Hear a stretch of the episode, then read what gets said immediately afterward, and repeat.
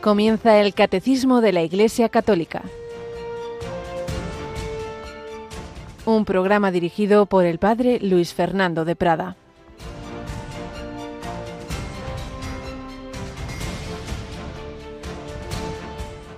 Santiago y Juan le dijeron a Jesús: Señor, ¿quieres que digamos que baje fuego del cielo que acabe con ellos? Él se volvió y los regañó.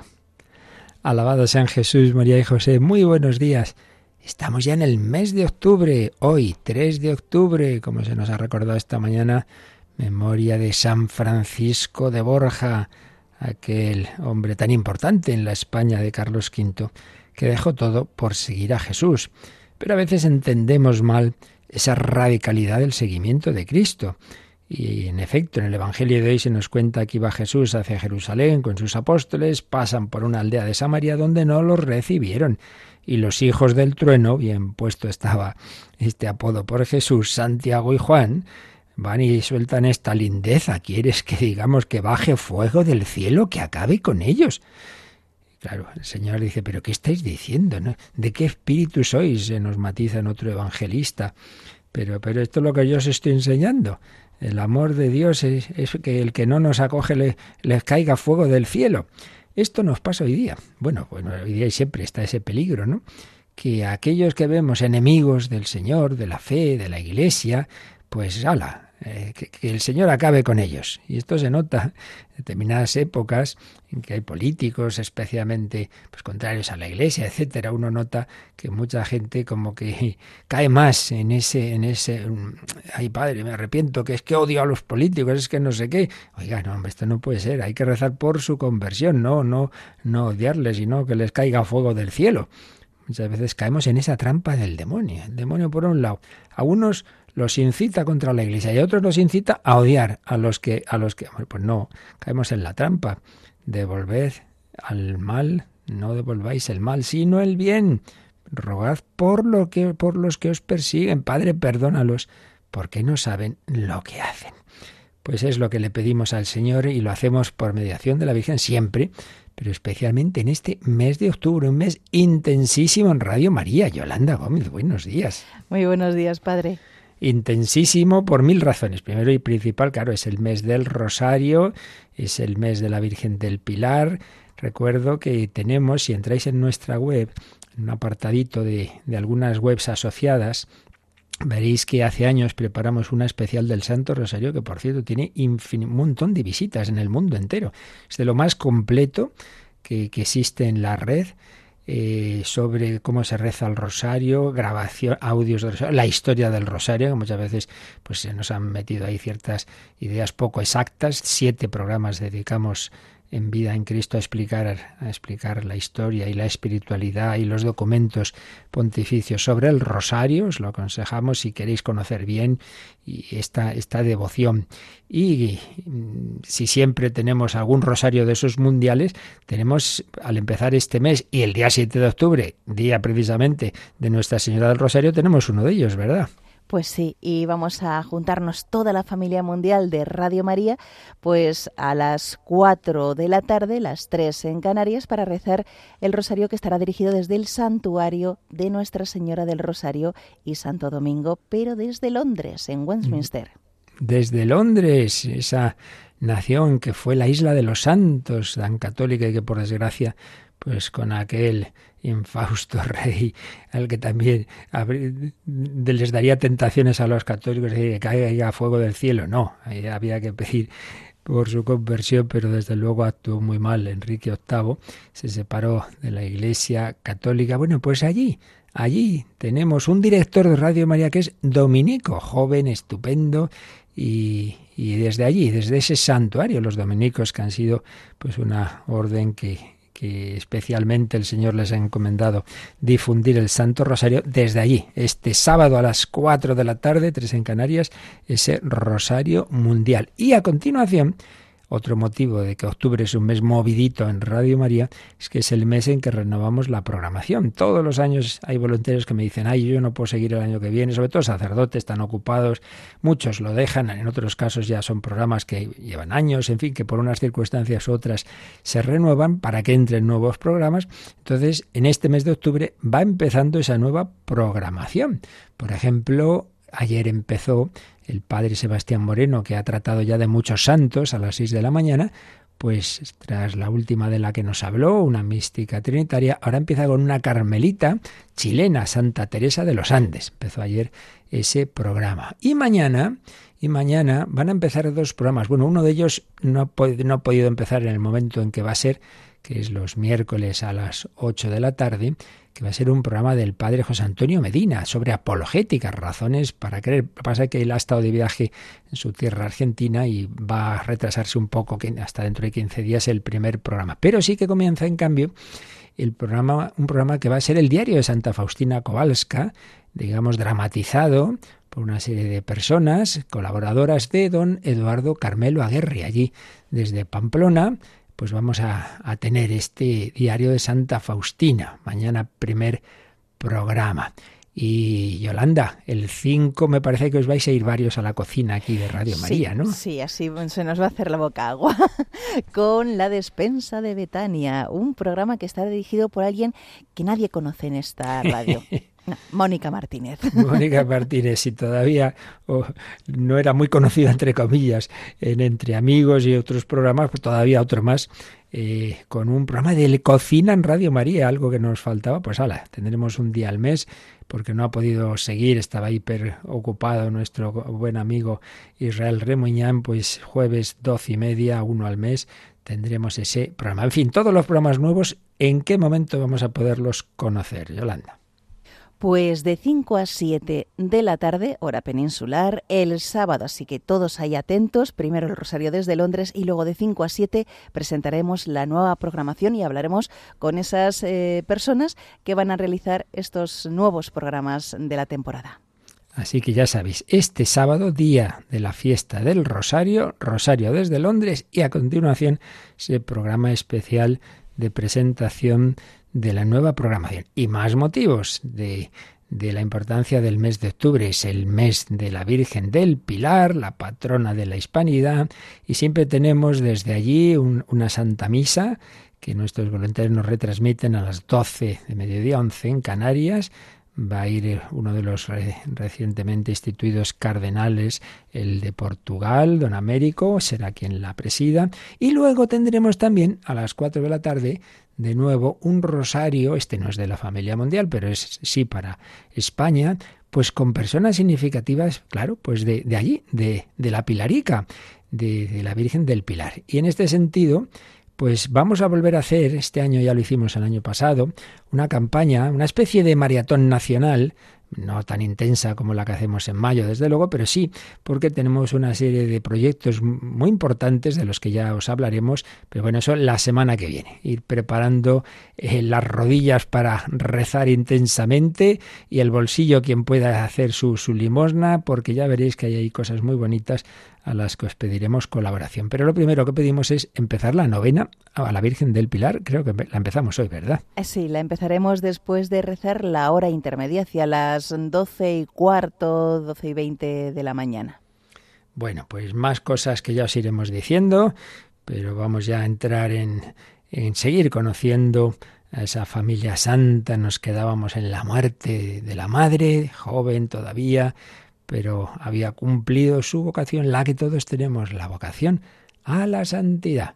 Pues vamos a seguir conociendo esta familia de Santa Teresita del Niño Jesús, de la que también el otro día pudimos ofrecer otra aportación, otra conferencia del padre Alsina, que está estudiando muy a fondo a esta gran santa. Lo tenéis en, en el podcast de Radio María en conferencias, Una, esa conferencia preciosa que tuvimos el domingo pasado, amar y hacer amar a Jesús. Así lo hacía la familia de ella misma, los padres, las hermanas de Teresa del Niño Jesús.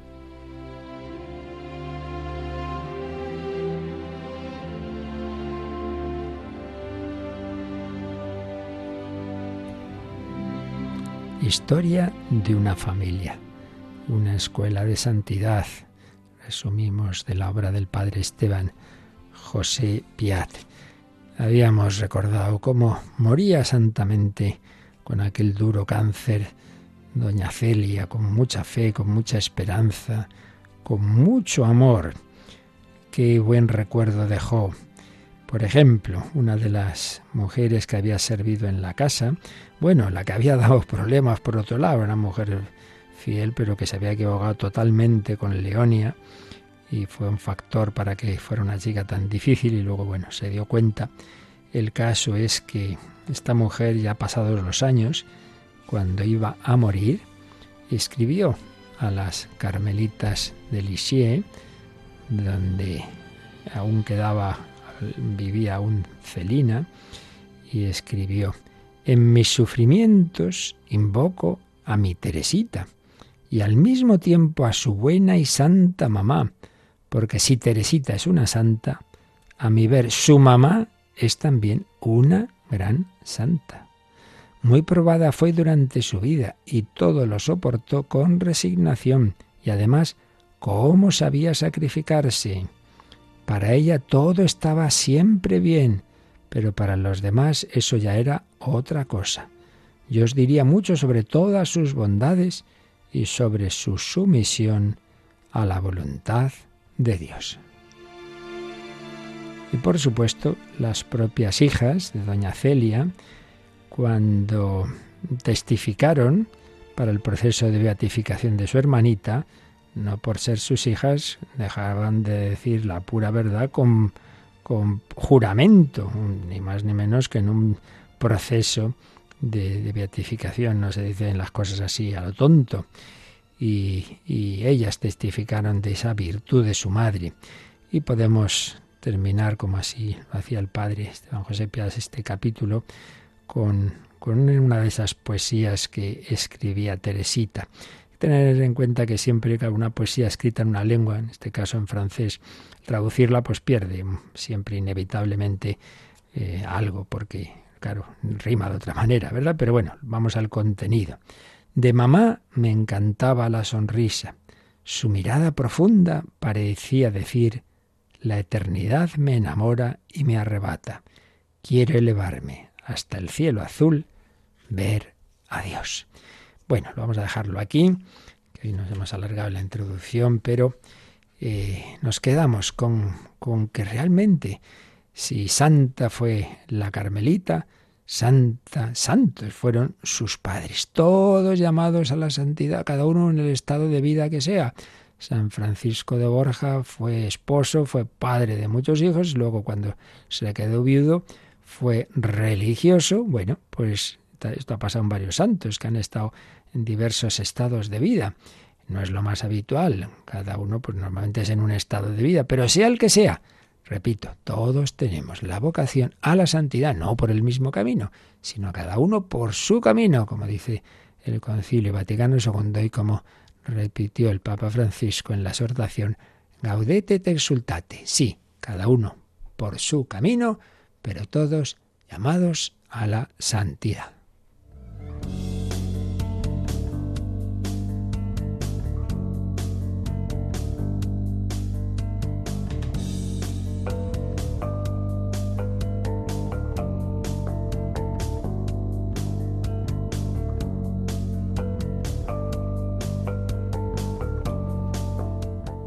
Cada uno por su camino, pero desde luego hay elementos que están en todo camino de santidad.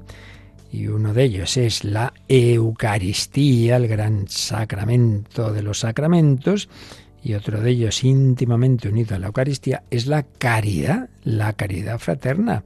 La Eucaristía alimenta en nosotros el amor a Cristo, pero Cristo está de una manera presente en la Eucaristía y de otra manera presente en su cuerpo místico, presente en los hermanos. Por eso Eucaristía y caridad están totalmente unidas, y ya incluso en la institución pues tenemos ese, data, ese dato de que en la misma cena en que Jesús instituye la Eucaristía es cuando habla del mandamiento del amor fraterno, es cuando había hecho el lavatorio de los pies. Por eso estamos en el apartado de los frutos de la comunión, que no solamente nos hablan de los frutos de la comunión como tal, sino en general de toda la celebración eucarística.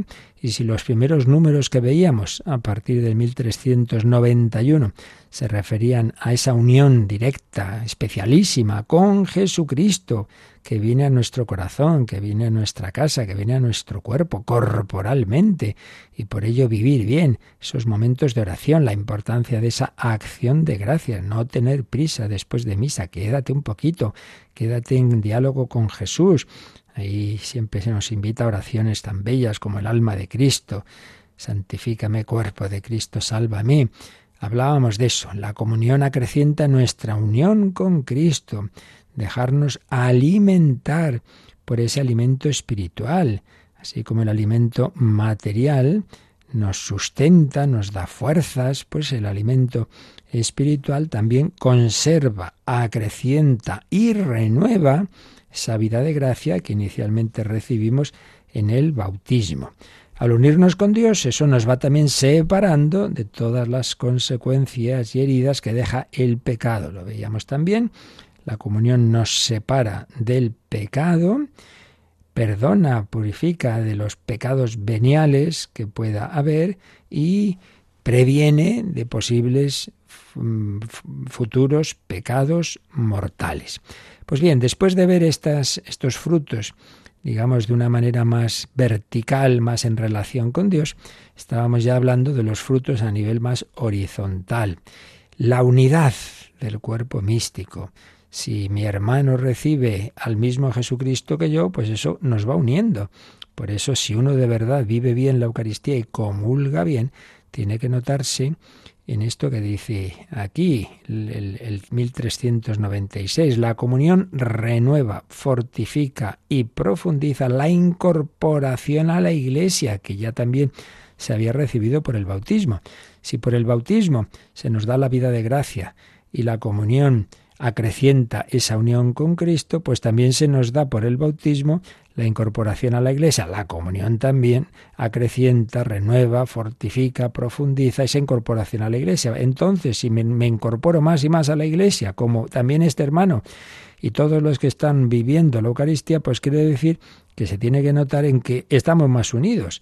Entonces, si yo comulgo, pero luego No, eso no se nota en mi relación con los demás, pues a lo mejor es que no estoy comulgando como Dios manda, no la vivo bien la Eucaristía. Y dentro de los hermanos, siempre el Señor nos ha enseñado a tener especialmente presente a los más necesitados, y era el número en el que estábamos. Y como nos quedamos a medias, pues vamos, a Yolanda, a releer este número mil trescientos noventa y siete. La Eucaristía entraña un compromiso en favor de los pobres, para recibir en la verdad el cuerpo y la sangre de Cristo entregados por nosotros. Debemos reconocer a Cristo en los más pobres, sus hermanos. Y pone una cita de San Juan Crisóstomo. Has gustado la sangre del Señor y no reconoces a tu hermano. Deshonras esta mesa, no juzgando digno de compartir tu alimento al que ha sido juzgado digno de participar en esta mesa. Dios te ha liberado de todos los pecados y te ha invitado a ella, y tú, aún así, no te has hecho más misericordioso. No te has hecho más misericordioso. Señor, vamos a pedir que, que baje fuego del cielo, hombre. Este, todavía estaban muy verdes esos hijos del trueno. Pues eso nos pasa a nosotros. Comulgo y salgo despotricando de estos políticos y de no sé quién. Y, pero hombre, pero hombre, no te has hecho más misericordioso. Y ahí hay en, en la puerta un pobre, que yo no estoy diciendo que uno necesariamente tenga que dar una limosna según se encuentra, porque bueno, hay que hacer la, las cosas bien y, y hay instituciones especializadas para ello, sí, pero tampoco nos escudemos en eso para mirar a otro lado, porque yo siempre recuerdo de, de joven algunas experiencias de haberme parado a hablar con, con personas así y, y, dar, y darme cuenta y luego pues decírmelo esas, esas personas que ante todo lo que esperaban y más deseaban era eso, que alguien hablara con ellos. Pues tantas personas están en la calle solas y en una situación pues, pues muy triste y que nadie les mira. Esa caridad. Luego hay que ver si la manera de ayudar también materialmente cuál, cuál será la más adecuada, pero por lo menos ese, ese, ese trato, esa mirada de amor, esas unas palabras, pues siempre que sean, ya sabemos, no podemos pararnos con todo el mundo, sobre todo en las ciudades en que hay tantas personas necesitadas, pero que esa sea la actitud, que esa sea la intención. Y ya más allá de los desconocidos, pues los que tenemos en casa y, y los familiares y, y los compañeros de trabajo y, hombre, también hay pobrezas de otro tipo, pobrezas psicológicas, personas con determinadas limitaciones, pues gente que por su forma de ser puede ser más pesadita, lo que sea. Bueno, ¿cuál es tu caridad? ¿Se alimenta en la Eucaristía esa caridad?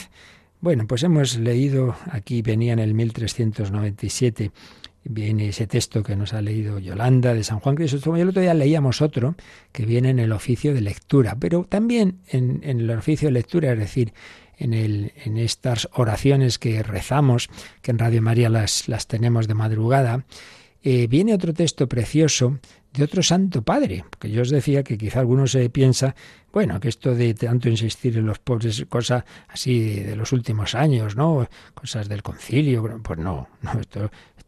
Los santos padres, que llamamos esos grandes doctores de la Iglesia, santos y sabios de los primeros siglos, madre mía, cómo insistían en este aspecto. El texto que leímos el otro día, San Juan Crisóstomo, es de armas tomar.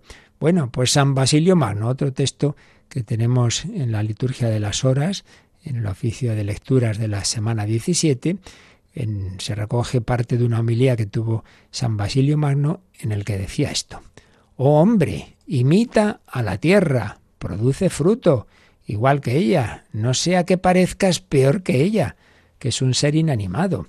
La tierra produce unos frutos de los que ella no ha de gozar, sino que están destinados a tu provecho. En cambio, los frutos de beneficencia que tú produces los recolectas en provecho propio, ya que la recompensa de las buenas obras revierte en beneficio de los que las hacen». Esto es muy interesante, ¿eh? El primer beneficiado de que tú hagas obras de misericordia eres tú, te hace mejor. Cuando das al necesitado, lo que le das se convierte en algo tuyo y se te devuelve acrecentado.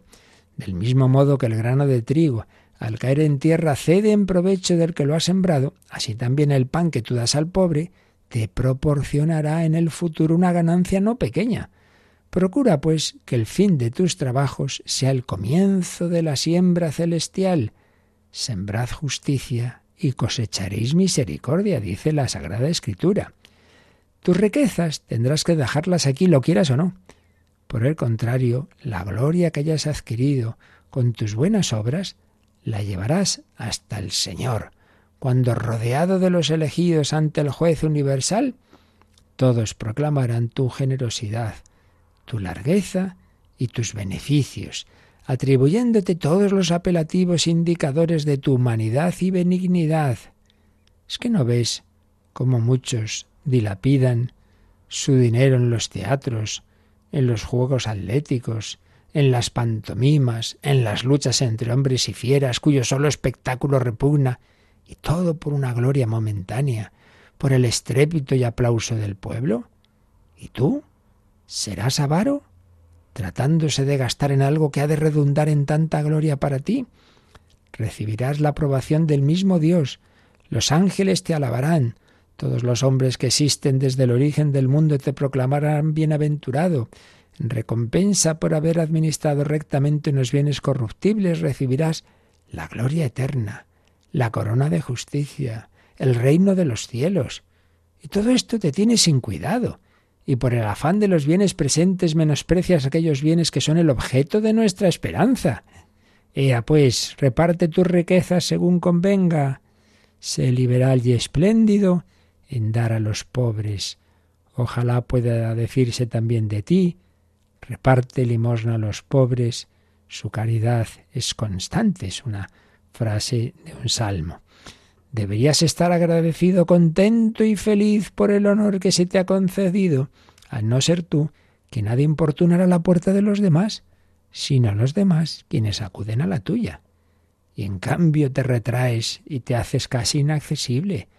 Rehuyes el encuentro con los demás para no verte obligado a soltar ni una pequeña dádiva. Solo sabes decir: no tengo nada que dar, soy pobre.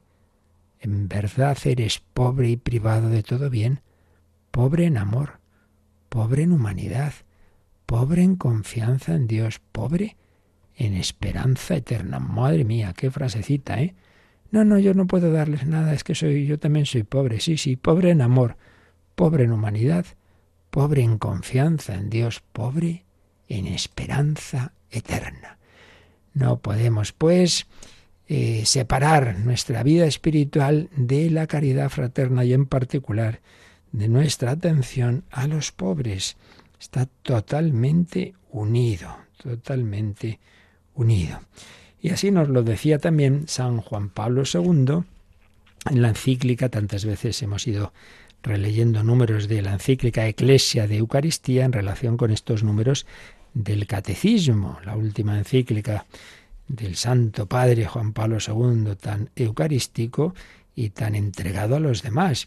El número veinticuatro pues también hablaba de, de la vinculación entre la Eucaristía y esa dimensión fraterna, en ese y otros números, pero en concreto en el veinticuatro decía: el don de Cristo y de su Espíritu que recibimos en la comunión eucarística colma con sobrada plenitud los anhelos de unidad fraterna que alberga el corazón humano y al mismo tiempo eleva la experiencia de fraternidad propia de la participación común en la misma mesa eucarística, a niveles que están muy por encima de la simple experiencia convival humana. Es decir, por un lado, decía cómo es un, la Eucaristía es experiencia de fraternidad, pero claro, muy especial.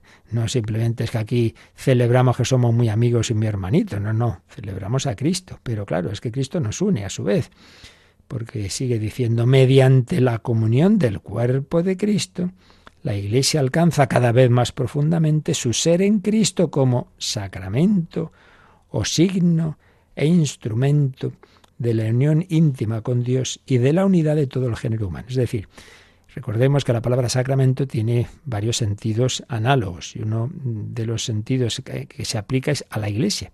La Iglesia es sacramento, es decir, un signo visible y un instrumento de unidad no solo con Dios, sino entre los hombres. Claro, recibimos a Cristo y Cristo nos une entre nosotros. Unos eh, hijos que aman a sus padres, pues a su vez están llamados a quererse como hermanos. Sigue diciendo, a los gérmenes de disgregación entre los hombres que la experiencia cotidiana muestra tan arraigada en la humanidad a causa del pecado, se contrapone la fuerza generadora de unidad del cuerpo de Cristo. Así pues, Pues también aquí insistía en esta encíclica Juan Pablo segundo en esa dimensión, digamos, horizontal, fraterna de la Eucaristía. Y Monseñor Rico Pavés, en una de las obras, concretamente para en lo que se llama una colección Sapiencia Amoris, está pensada para la formación teológica, para la vida contemplativa, nos hablaba también en este aspecto de la encíclica Ecclesia de Eucaristía, pero luego de otros documentos, como una carta apostólica que fue el último documento eucarístico de San Juan Pablo segundo. Si la Ecclesia de Eucaristía fue la última encíclica, pero luego hay otros tipos de documentos del magisterio que no son encíclicas, y uno de ellos fue pues uno ya muy al final de su vida, el siete de octubre, siete de octubre precisamente de dos mil cuatro, en ese mes eucarístico, en esa fiesta del Rosario, digo eucarístico, de mes del, del Rosario, pues escribió esta carta apostólica Mane nobiscum Domine, es decir, quédate con nosotros, Señor, eso que dijeron los discípulos de Maús. Y con esa carta convocaba el año de la Eucaristía, el año final de su pontificado fue año de la Eucaristía. Entonces explica don José Rico que la conciencia de que la Eucaristía ocupa el centro de la vida de la Iglesia le llevó muchas veces a, al Papa Juan Pablo segundo a reflexionar sobre ese documento. Y con, concretamente en este último sobre ese, a reflexionar sobre ese sacramento, digo. Y entonces, en este último documento, Mane nobiscum Domine, Juan Pablo segundo insistía en que la Eucaristía es fuente y epifanía de comunión y de misión. Eran tres claves que él usaba en muchos documentos: contemplación del misterio, comunión y misión. Si contemplamos el misterio de Dios, y concretamente aquí contemplamos a Jesús, Eucaristía, lo adoramos, eso nos debe llevar a vivir en comunión entre nosotros y a la misión hacia afuera. Tres dimensiones que siempre deben estar unidas, hombre, con una proporción distinta según la vocación de cada uno, pero en toda vida cristiana. Hay que hacer examen de conciencia de las tres dimensiones. Yo vivo la relación directa con Dios, contemplación. ¿Cómo va mi vida de oración, de sacramentos, contemplación? Segundo, ¿cómo va mi vida de comunión en la Iglesia? Yo esto lo vivo en plan individualista, Jesús y yo, o me doy cuenta que el Señor quiere que esto yo lo viva en la Iglesia, empezando por mi familia, o mi comunidad religiosa, o mis hermanos sacerdotes, o mi parroquia. Comunión. A veces, pues eso nos falta, somos muy individualistas. Contemplación, comunión y misión, porque también puede pasar de, bueno, aquí en la parroquia, en el grupo, en el movimiento, estamos a gusto, muy bien, que fuera hace mucho frío y qué mal está el mundo y tal y cual. Bueno, pues eso, estás enviado a este mundo que está mal. También los apóstoles estaban muy mal su mundo. El Señor los envió. ¿Cómo va la dimensión apostólica y misionera? Contemplación, comunión y misión. Bueno, pues escribe don José Rico: el encuentro con Cristo suscita la urgencia de dar testimonio y de evangelizar. Y es que la Eucaristía no solo proporciona la fuerza interior para la misión, sino que constituye su mismo proyecto. Entonces, insistía Juan Pablo segundo en asimilar los valores que la Eucaristía expresa, las actitudes que inspira, los propósitos de vida que suscita. Y en concreto, pues hablaba de aspectos como la acción de gracias, la solidaridad con todos los hombres y el servicio de los últimos. Los últimos, los que la Madre Teresa llamaría los más pobres, de entre los pobres. Y fijaos en este, en esta frase que aparece en este documento, el número veintiocho de Mane nobiscum Domine. No podemos hacernos ilusiones. Por el amor mutuo y en particular por la atención a los necesitados, se nos reconocerá como verdaderos discípulos de Cristo. En base a este criterio, se comprobará la autenticidad de nuestras celebraciones eucarísticas. Oiga, que esto no lo dice un teólogo despistado, que esto lo decía San Juan Pablo segundo, ese hombre que, que nos impresionaba ver su devoción, cómo se arrodillaba, cómo se abstraía del mundo cuando estaba ante Jesucristo, Eucaristía. Sí, pues nos decía que se, se comprobará si realmente vivimos bien la Eucaristía, la autenticidad de nuestras celebraciones eucarísticas. Hay un test, hay un test que, que es muy seguro. ¿Cuál?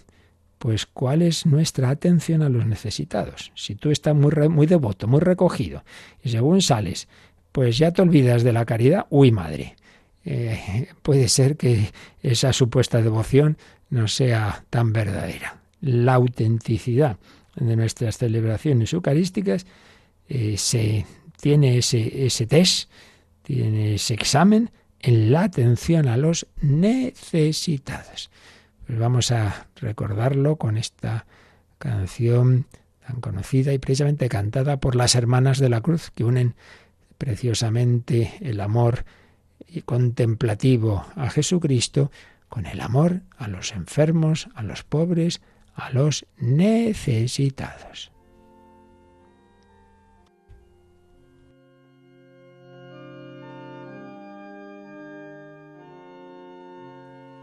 Oh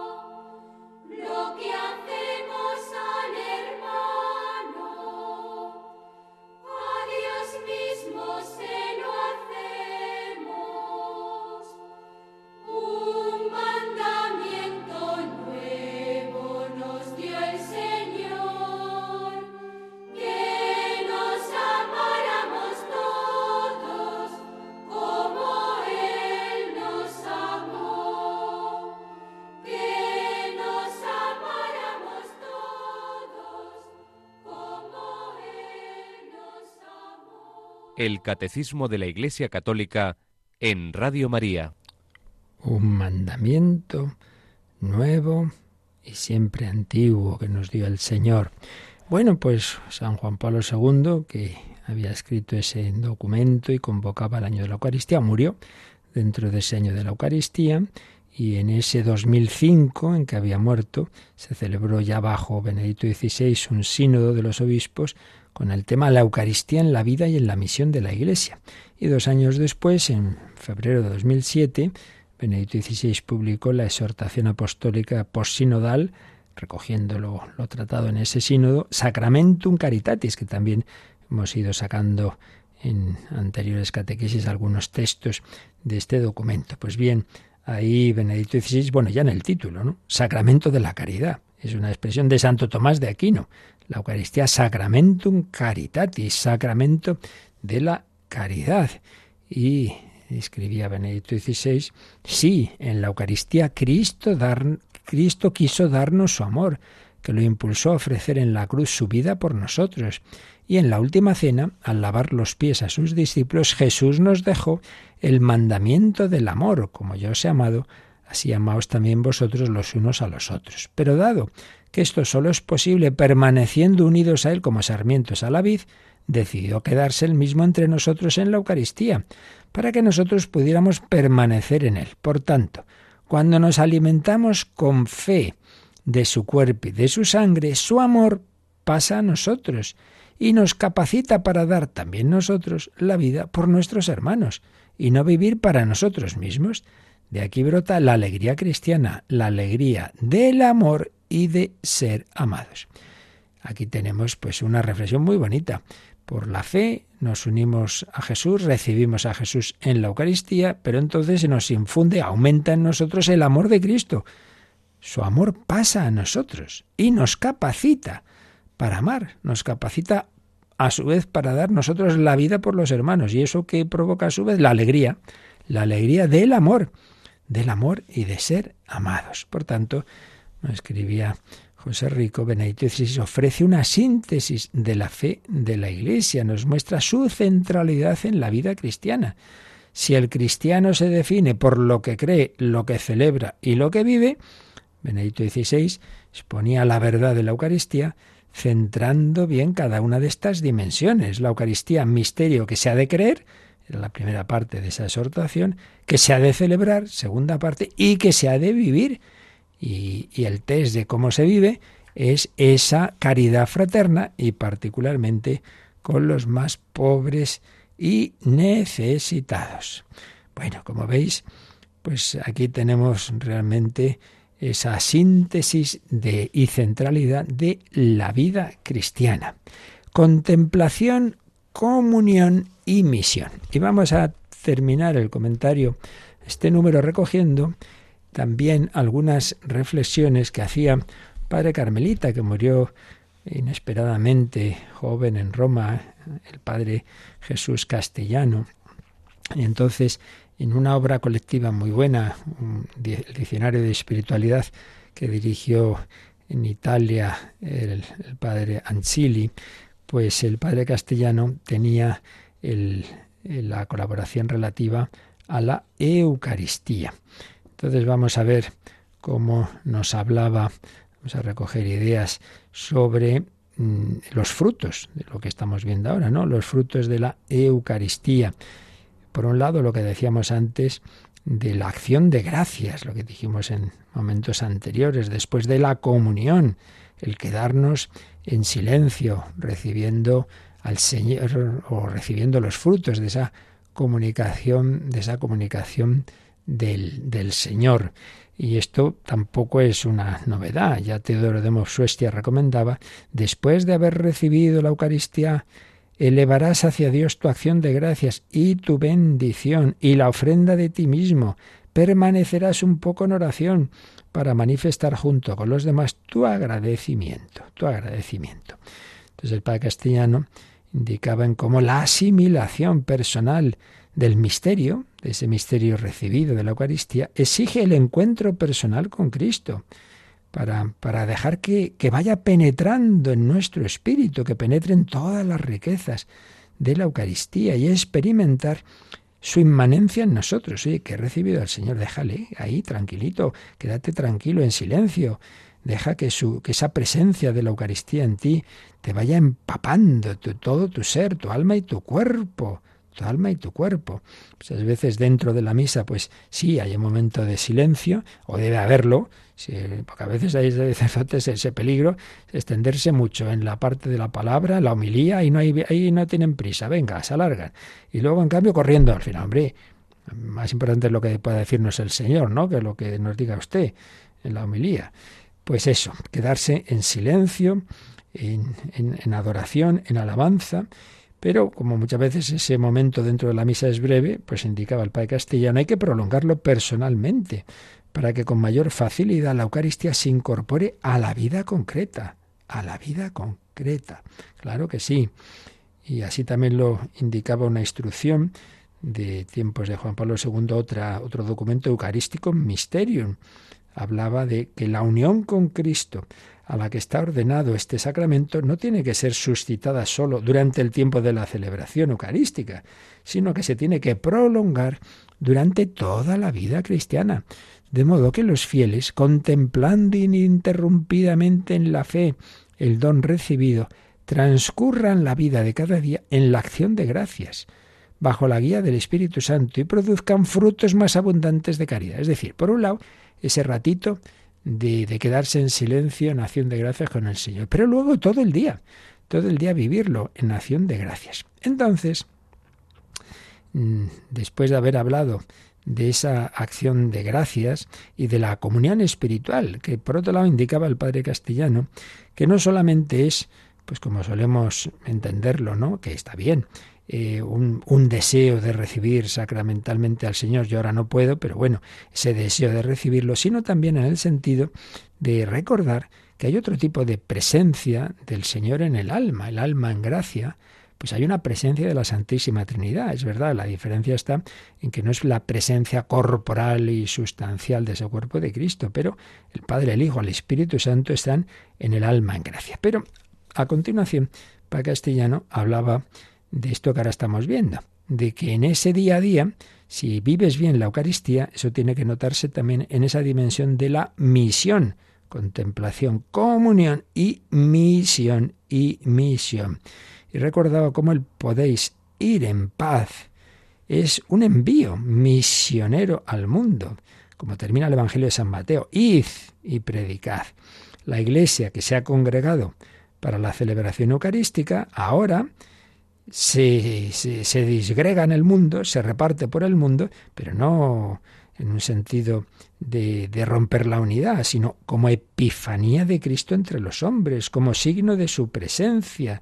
La Iglesia es peregrina y misionera, tiene ese doble movimiento del corazón, sístole y diástole. Aquí nos hemos recogido y hemos vivido ese rato de acción de gracias, pero ahora ya a vivir eso en medio del mundo. La vida de los fieles, alimentados con la palabra y la Eucaristía en la celebración, esa vida se convierte ahora con los frutos de caridad y con los gestos del servicio a los más necesitados en la presencia viva de Cristo entre los hombres. Presencia viva de Cristo entre los hombres. Y por eso decía el padre Castellano la importancia de los signos humanos de caridad y de servicio.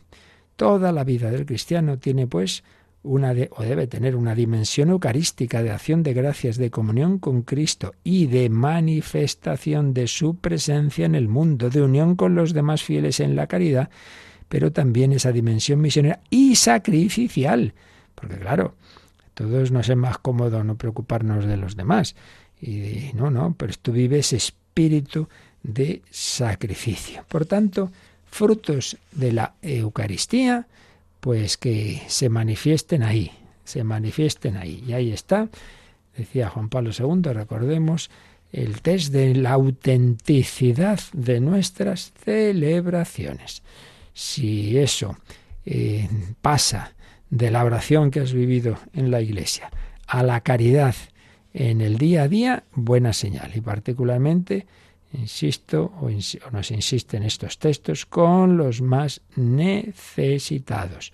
Pobres materiales, pobres de salud, pobres de alegría, pobres en todos los sentidos, pues son especialmente la presencia también de Jesús. Tuve hambre, me diste de comer, estuve en la cárcel, me visitasteis, enfermo, vinisteis a verme. Esa presencia de Jesús se oculto bajo la apariencia de pan y vino, pues de otra manera distinta pero verdadera es presencia de Jesús en los hermanos más necesitados. Bueno, pues con esto terminamos el comentario a este número mil trescientos noventa y siete, pero veremos que a continuación hay otros números que todavía no están, en, están todavía en esta línea de los frutos, digamos, a ese nivel horizontal de comunión fraterna, pero ya se van a referir a la Eucaristía y la unidad de los cristianos.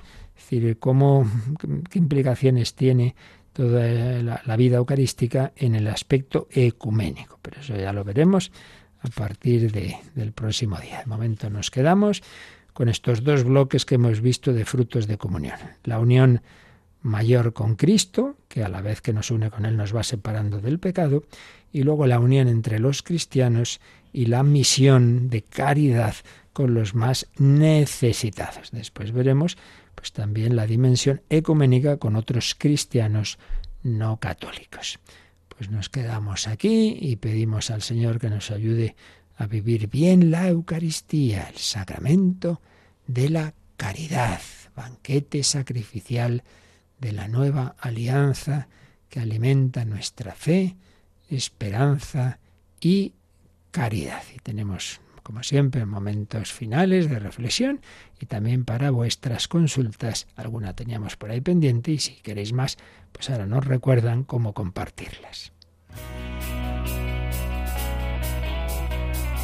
Participa en el programa con tus preguntas y dudas. Llama al nueve uno cero cero cinco nueve cuatro uno nueve, nueve uno cero cero cinco nueve cuatro uno nueve.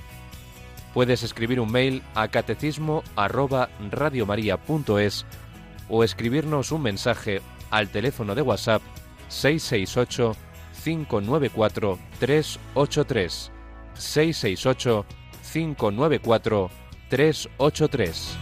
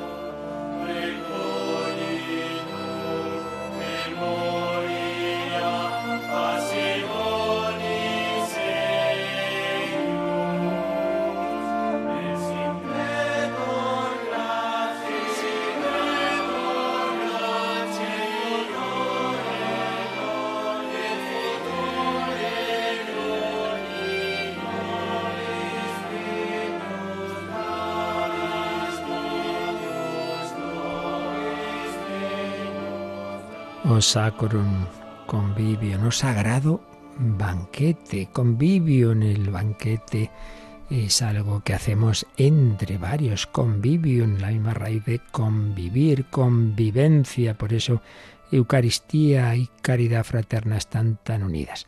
Nos había escrito Rafael desde Coruña, por un lado agradeciendo a Radio María, que descubrió, como a muchas personas les ha ocurrido, sobre todo a raíz de la pandemia, y dice que desde entonces pues lo único que oye es Radio María, que le ayuda mucho, y nos cuenta que su padre falleció ya mayor, con ochenta y seis años, en mayo del año pasado, con pulmonía bilateral, neumonía, COVID, eh, a los tres días en un hospital de cuidados paliativos, pues ya no había nada que hacer, pero antes de morir le fue administrada la Sagrada Comunión.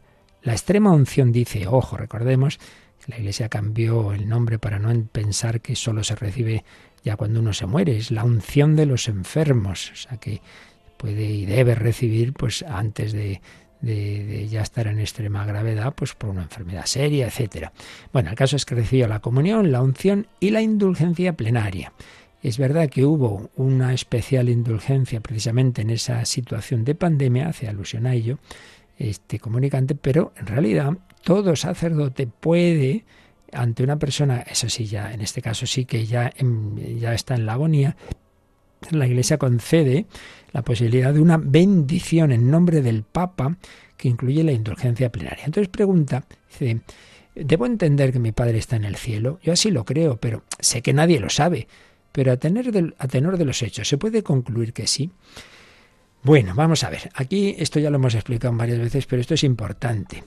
Eh, por supuesto, el plan de Dios, sin duda, sería que toda persona, todo cristiano, si vive como debe vivir, si responde a su vocación a la santidad y si recibe, pues eso, la ayuda también de la Iglesia a lo largo de la vida con los sacramentos y estos últimos sacramentos y encima esa indulgencia, pues hombre, en principio, el plan de Dios en efecto sería que todos, llegado ese momento final de la muerte, estuviéramos ya plenamente preparados y con ese último empujón, como en este caso, de esos sacramentos, de la comunión, de la unción de enfermos y con esa indulgencia, pues lo suyo sería, pues ya sí, pasar al cielo. Entonces, ¿puede ser? Pues puede ser, claro que sí, bendito sea Dios. Pero ojo, hay que tener cuidado con el tema de la indulgencia plenaria, porque se nos, lo que se nos suele olvidar cuando hablamos de las condiciones de la indulgencia plenaria, es que no es simplemente pues el gesto de recibirla por un motivo o por otro, ¿no? Sea en este caso por en ese peligro de muerte, esa bendición, sea porque uno ha hecho lo, lo que sea, ¿no? Que si la, la bendición urbi et orbi, una, un jubileo, una peregrinación, se nos olvida que la principal condición para ganar la indulgencia plenaria es la actitud interior de total arrepentimiento y desapego de todo pecado, incluso venial. Y esa actitud no es tan fácil. O sea, hay que tener cuidado de no entender nunca los frutos de los sacramentos y, y en concreto de las indulgencias, que no son un sacramento, pero, pero van un poco en esa línea, como si fuera una cosa mágica. El mero hecho de que yo ya haya hecho tal cosa, haya recibido tal, ya está. Hombre, pues no, eso para los niños que no tienen uso razón, el bautismo eh, produce sus efectos, sí, pero en los adultos no solo es una cuestión de la gracia de Dios, sino es una cuestión de cómo lo recibe la gracia el sujeto. Y claro, eso es un misterio. Por eso nunca podemos juzgar. Eh, por un lado, puede haber una persona que externamente uno dice, uy, madre, este, pues que no era muy practicante o no sé qué, y encima no, no ha recibido los sacramentos, se ha condenado. Bueno, tú que sabes lo que ha habido en esa alma, en ese momento final de su vida. Los que hubieran visto a los ladrones condenados con Jesús, pues podrían pensar estos, los dos al infierno. Bueno, pues uno de ellos, hoy estarás conmigo en el paraíso. O sea, por un lado, en ese sentido, Dios tiene sus caminos y todos los que viven y mueren fuera de la Iglesia, pues el Señor tendrá sus caminos para entrar, tocar sus almas, aunque sea en ese momento final, y que puedan responder a esa llamada de la gracia. Pero, por otro lado, también puede ocurrir lo contrario, que una persona reciba los sacramentos, reciba esa bendición con indulgencia plenaria e interiormente no tenga la adecuada actitud y disposición. Entonces, pues puede, entonces en ese caso no ganaría la indulgencia plenaria. Siempre habrá, tendrá su efecto una indulgencia plenaria que no cumple todas las condiciones y en concreto que le falta ese total arrepentimiento. Se puede convertir en indulgencia parcial, siempre es una ayuda y purifica, pero no del todo.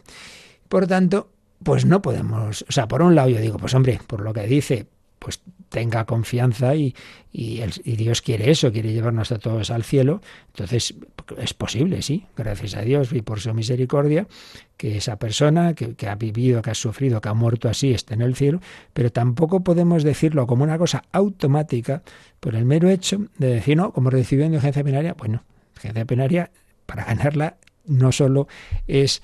Eh, lo que se recibe a través de la Iglesia, sino dependiendo de la actitud interior. Y eso ya aplicado a nuestra vida, ya digo, cuando determinados muchos acontecimientos, ¿no? Hay muchas, hay muchas cosas con las que se puede ganar una indulgencia plenaria, sí, claro, pero siempre que, siempre, por ejemplo, el rosario rezado en familia, en comunidad, en la, en la iglesia, ante el Santísimo, pues tiene una indulgencia plenaria, sí, sí, pero repito, siempre que eh, haya lo más importante y más difícil, que es un pleno total y arrepentimiento y desapego de todo pecado, incluso venial. Y eso pues no es tan fácil.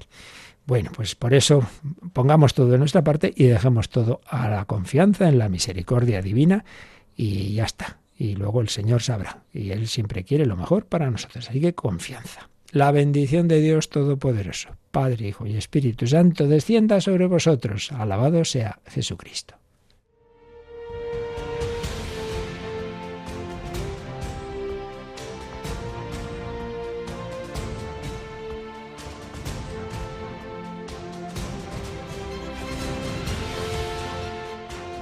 Han escuchado en Radio María el Catecismo de la Iglesia Católica,